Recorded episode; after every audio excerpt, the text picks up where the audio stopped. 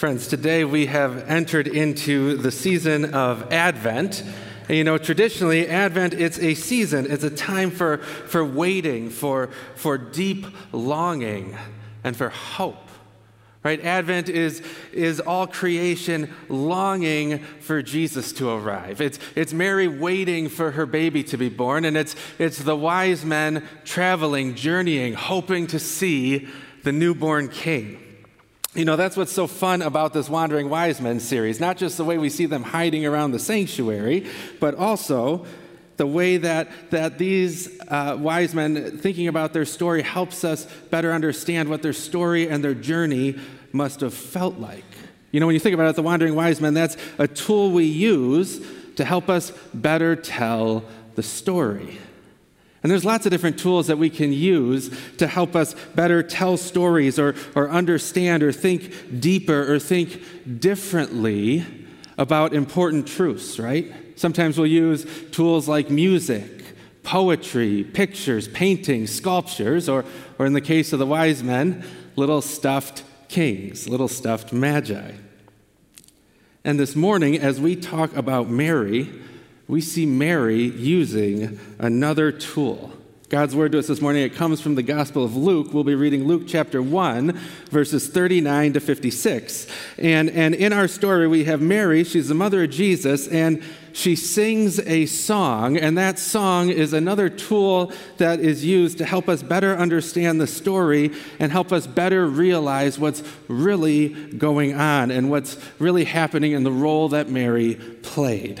And then, spoiler alert, after we read God's word, I'm going to I'm going to use another tool as well, but don't worry, I'm not going to burst out into song like Mary did. Nobody wants to hear that, right?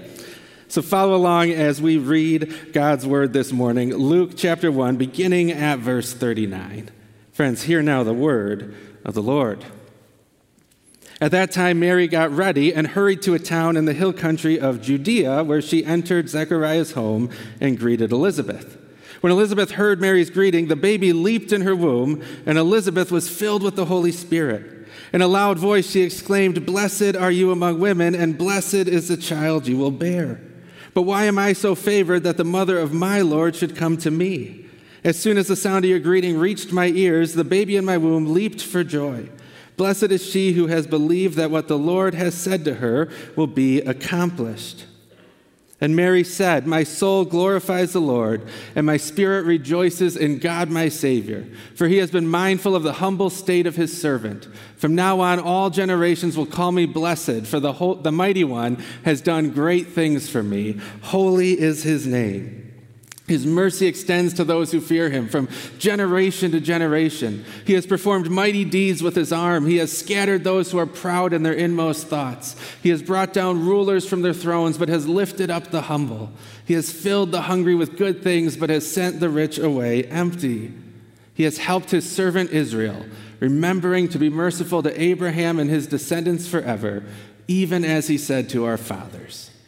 Mary stayed with Elizabeth for about three months and then returned home. Friends, this is the word of the Lord. Thanks be to God. So I don't know about you guys, but I've always been fascinated by those different pictures that, that artists sometimes make. And they're the kind where you look at the picture and you see something, but then after you stare at it a little longer, suddenly a, a whole nother picture pops out at you. Here, let me show you what I mean. I, I brought a few with me. I'll throw them on the screen. What do you see when you look at this? What do you see? A duck and, and a rabbit. A duck or a rabbit, depending on how you look at it. If you're seeing something other than a duck or a rabbit, you probably want to get your eyes checked, okay? how about this picture? We see a basket of fruit, right? But notice what happens when we turn that picture upside down. We see a face. Right? These are cool, right? They're, they're impressive. I certainly couldn't do something like this. It's like the artist takes two different images and jams them together. Well, this morning I brought a picture with me, and it's kind of like one of these pictures that we just talked about. You know, it's not two pictures where one is hidden in the other, but, but it's a picture of two different people who lived thousands of years apart, but they've been juxtaposed. They've been put right next to one another. And what this picture does is it helps us think about each of these two people in a different way. And understand it's a it's an imaginary picture, right? Even though neither of these people actually met in person, it's not a picture of something that physically happened. Looking at this picture, I think, is really helpful and really moving because it's a tool that helps us better understand two people in a more biblical way. Are you ready? All right.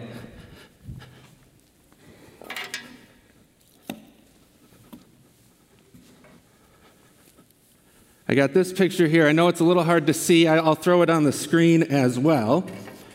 But in this picture, we have two different people.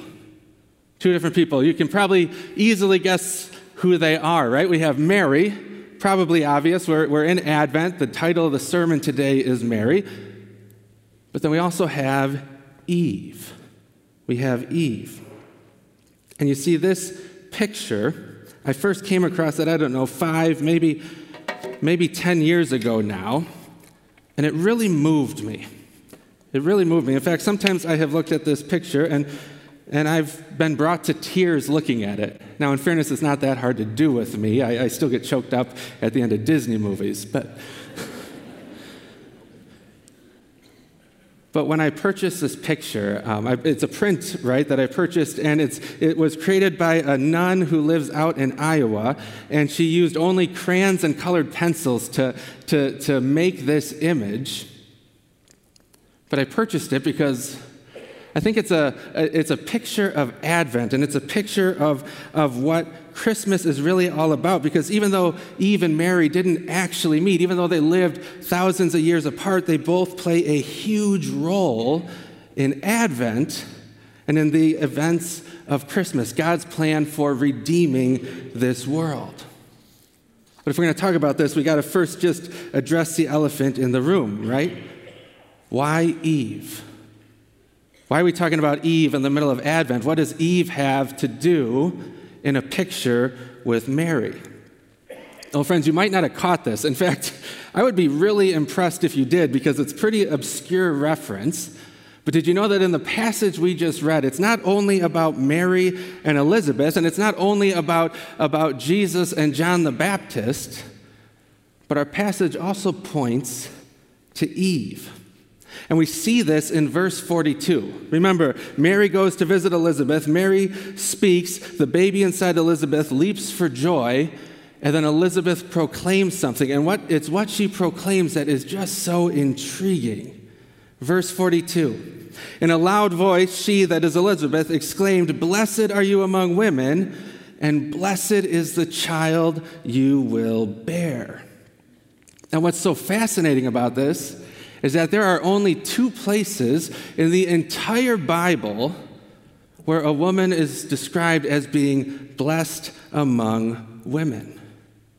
There's our passage in Luke that we just read today, and then there's also one in Judges chapter 5. Now, you need to bear with me a moment. We got to make a pit stop. We have a layover in Judges 5 before we get to our final destination. Okay, so just stick with me. What we have in Judges 5 is we have another woman singing a song. It's not Elizabeth, this time it's Deborah, one of the Israelite judges. And, and what Deborah is doing, just like in our passage, we have one woman, Elizabeth, in our passage, proclaiming a blessing over Mary, calling her blessed among all women, and actually giving her a double blessing, right? Blessed are you among women, blessed is the, is the child you will bear. So, too, in Judges 5, we have a different woman, Deborah, singing a song proclaiming a blessing about another woman, Jael, and giving her a double blessing and calling her blessed among women. Judges 5:24. Deborah is singing, "Most blessed of women be Jael, the wife of Heber the Kenite, most blessed of tent-dwelling women." And so you start to see the connection, at least between our passage and this passage in Judges, right? You have two women singing, and, and, and, someone in each of them is being called blessed among women and is receiving a double blessing. Now, the reason Jael is blessed is pretty gory. Okay, she's being blessed and celebrated because she drove a tent peg, a stake, to the head of the commander of the Canaanite army. His name was Sisera. But like I said, this is a layover, right? Because what you have to understand is the story of Jael actually points back to an even earlier story. It points back to the story of Eve because after Deborah blesses Jael, Deborah describes what Jael did in her song, saying this Her hand reached for the tent peg, her right hand for the workman's hammer. She struck Sisera, she crushed his head. That phrase, crushing his head, probably rings a bell for us, right? Where else in the Bible do we have a woman and her enemy and a description of that enemy's head being crushed. Genesis 3. Genesis 3. Eve eats the forbidden fruit, right? Actually, both Adam and Eve eat it. It's the fall of humanity. Sin and death and, and, brokenness enter into this world. And then God, He gives different punishments, different curses to, to all the people involved. And, and this is what God says to the serpent, the, the, the devil, the one who deceived Eve. Genesis 3:15. I will put enmity between you and the woman, between your offspring and hers. He will crush your head and you will strike his heel. See, the words that Elizabeth speaks to Mary, they point back to Jael, our layover, which point all the way back to Eve. And even more, friends, it goes full circle because the story of Eve, I don't know if you know this, but it points forward to the story of Mary. That verse in Genesis, it points forward to Jesus. Theologians, they refer to this verse as, as the proto evangelium. The proto evangelium, it's a Latin word, but it means literally the first gospel. The first gospel, because all the way back in Genesis 3, God is pointing forward to Jesus, because Jesus is the offspring, right? The offspring of Mary, and by extension, the offspring of Eve, the one whom Satan would strike, but the one whom Jesus would ultimately defeat. You See, all the way back with Eve, God was pointing us forward to Mary and Jesus.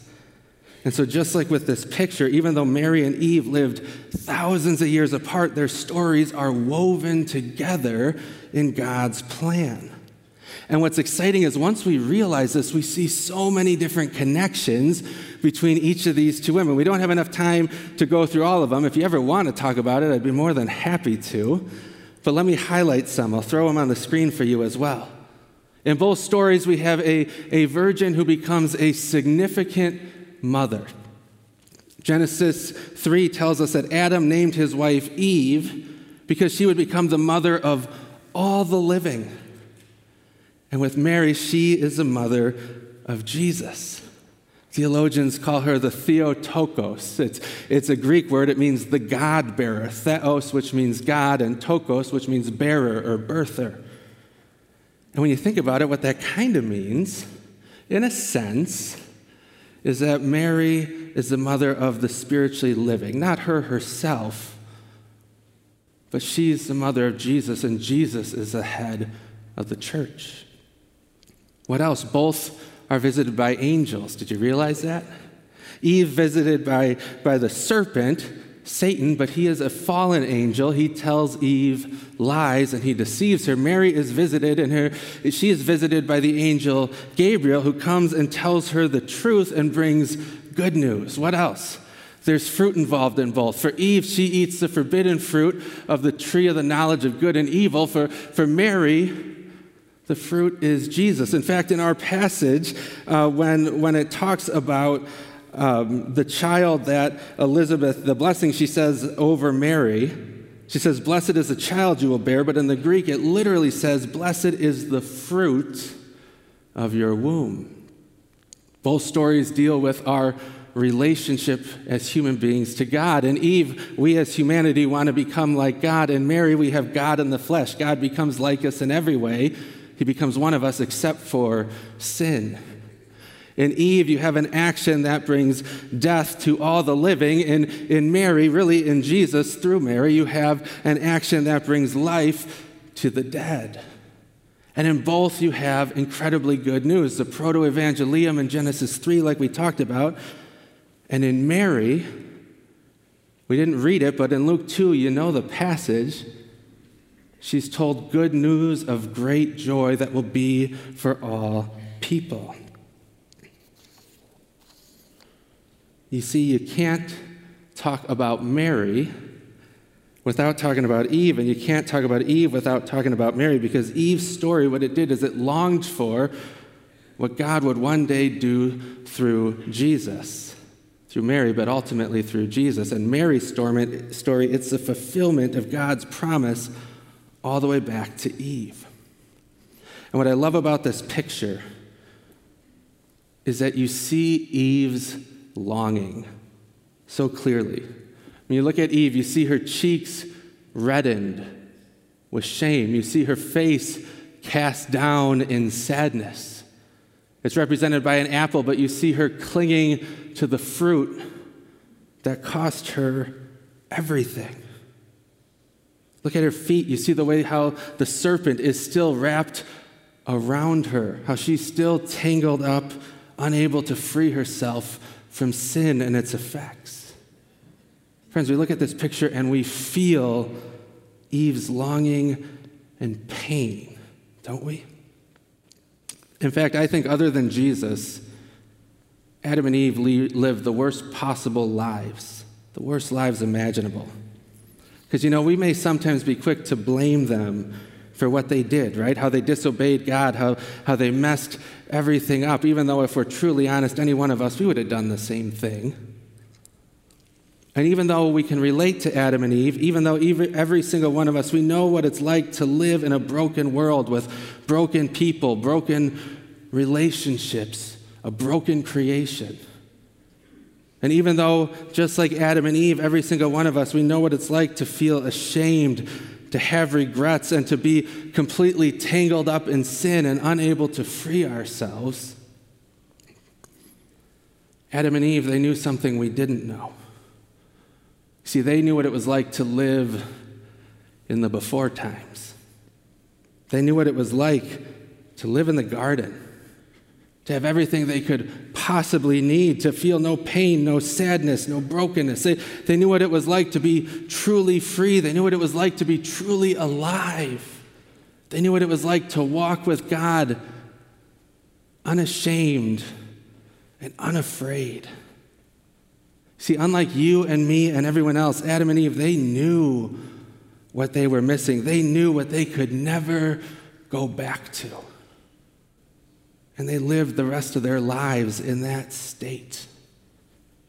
I mean, imagine how they felt every time one of their kids or grandkids got sick, or every time one of their kids or grandkids was hungry, knowing it didn't have to be like this. Imagine how they felt when their oldest son killed their second child. You think that didn't weigh on them? You think they didn't feel the consequences of their actions? You think they didn't long for God's promise to come true? You think they didn't long for that serpent to finally be crushed? Friends, Eve's longing in that picture, it's the same longing every single one of us has felt. It's the same longing the Jewish people felt. It's the same longing all creation felt the longing for God to finally make things right again. In fact, it's the same longing that inspired Mary's song, her Magnificat, what we read this morning. Keep in mind, Mary, she was probably only 12 or 13 when she sang these words, but even then, friends, she understood. Even then, she knew the deep longing. We hear it in her words. And just like with pictures and those other tools, Mary's song, it is, it is two things jammed together. It is longing and hope mixed together. She starts out saying, My soul glorifies the Lord, my spirit rejoices in God, my Savior. And then she tells us why. For he has been mindful of the humble state of his servant. In other words, God's seen us. He, he knows what we're going through. He knows that we are so desperate to see him make things right. She continues, His mercy extends to those who fear him. And understand that word mercy what it really means is God's steadfast love, His loyal love, even in the midst of our shame and our brokenness. What about everything else that's so wrong in this world? The injustices, the corruption, the abuse and mistreatment, all those things we long to see go away. Jesus' coming marked the final days for all of that. What does Mary sing? He has scattered those who are proud in their inmost thoughts. He has brought down rulers from their thrones and has lifted up the humble. In the Gospel of Luke, especially, it shows us all the ways that Jesus cared deeply for the people that the powerful ignored. He has filled the hungry with good things, but has sent the rich away empty. Friends, Mary's song is revolutionary. She's calling out everything that's wrong in this world, everything that's wrong with people, everything that's wrong with the powers that be. How could she possibly dare do that? Well, it's because she's carrying inside her the end of all those things. She's carrying inside her the one who came to strike the fatal blow and the one who's coming back to finish what he started. Listen to what Isaiah says about Jesus. He will not judge by what he sees with his eyes or decide by what he hears with his ears. But with righteousness he will judge the needy. With justice he will give decisions for the poor of the earth. He will strike the earth with the rod of his mouth. With the breath of his lips he will slay the wicked. Righteousness will be his belt, and faithfulness the sash around his waist. You know why we call him Jesus? Matthew tells us it's because he will save his people from their sins. He's going to save each one of us from that grip sin has, that serpent wrapped around the legs of us and of this world. Think about what that meant for Mary. Think about what that meant for Eve. Think about what that means for all of us. See, friends, Mary sang because the hope of Eve and the hope of every single one of us was finally here, even in the midst of the darkness. I love that hymn, O Little Town of Bethlehem. And what does it say? Yet in the dark street shineth the everlasting light the hopes and fears of all the years are met in thee tonight. Friends, that's the point of Mary's song. That's the point of Advent. That's the point of this picture. Don't get me wrong, there's plenty to admire about Mary and her faith. But did you notice she's not at the center of this picture? You see who is? Right in the middle. It's Jesus, it's the one she's carrying. See, this is a picture of grace, redemption, and hope. And Mary's song is a song of grace, redemption, and hope. How do we see that? Well, think about it. Like we said, we can't even imagine what it must have been like for Adam and Eve to have to leave that garden. We couldn't possibly understand, but you know who did understand? Jesus. Jesus didn't just leave the garden, as great as that was. He left his Father's throne above. He, he left heaven itself for sinners just like you and me today. The wonder of Advent, the wonder we see in Eve's face, the wonder we hear in Mary's song, it's the wonder of God's love, the wonder that God is with us, our Emmanuel. And it's the wonder that God still uses people like Mary people like Eve and people like you and me to carry out his amazing plans. Because in this story, it's not just Eve that we can relate to, we can also relate to Mary. We talked about how pictures and songs and, and even stuffed wise men, right? They're all tools that, that help us see and understand and remember. Well, part of the wonder of Advent is just like God used Eve to be the mother of all the living, just like God used Jael to, to conquer the Canaanite army, just like God used Mary as a vessel to carry his son. Friends, God uses each one of us as his vessels too. He uses each one of us to carry the wonder and hope of Jesus to a world who desperately needs to hear and experience it. And while there's so many different ways that we could do this, I want to just leave you with one because I think it is so important. How do we live as vessels of Christ? Well, I'd say we do what we see Mary doing in this picture. We learn from this 13 year old girl. Because as we go through this life, we encounter so many different people every single day. And when we encounter people who are broken and despairing, we go to them. We tell them about the one who healed us, the one who gave us and still gives us hope, and the one who can heal them and give them hope too. When we see people who look like Eve, ashamed with their head cast down because of who they are or what they've done, we gently lift up their gaze, not to us not so they can see us and be like us and do what we're doing, but so that they can see the one who loves them so much he left heaven for them. And most importantly, when we encounter people who are still desperately clinging to their sins, refusing to let them go, we don't berate them. We don't criticize them. We don't look down on them with judgment and scorn. Instead, we see the full picture. We look down not at them, but at their feet. And we remind ourselves that as foolish and stubborn as they may seem, as irritating as it may be for us, as obvious as it may seem to us, the real reason they're clinging to their sin it's because sin has wrapped itself around them and they are helplessly tangled up by the serpent, unable to free themselves, just like we were. If we're honest, just like we sometimes still are. Because you see, friends, it's only when we see things as they really are that we realize that we can't fix that other person. But you know what we can do?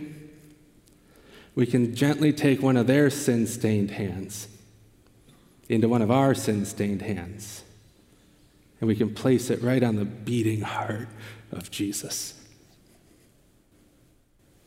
We can help them encounter the one, the only one, who can truly set them free. And that right there is what it looks like to be God's vessel. It's showing the compassion we see Mary showing here, which we all know is really just an extension of the compassion Jesus first showed us and Jesus showed to each of those women. Friends, that's how you bear the good news of Jesus Christ, just like Mary did. Because the wonder and hope of Advent, it's Jesus shining his light and love right through the middle of our brokenness and it's carrying inside us the good news of the one who defeated sin and death and hell, and carrying his news to the rest of the world. Let's pray.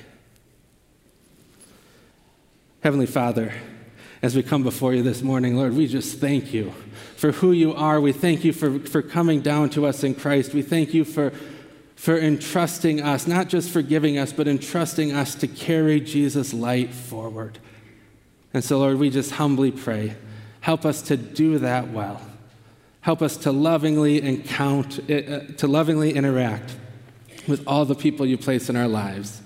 Help us to show them mercy and compassion and grace, and ultimately, help us to point them right to Jesus. We pray all this in Jesus' name. Amen.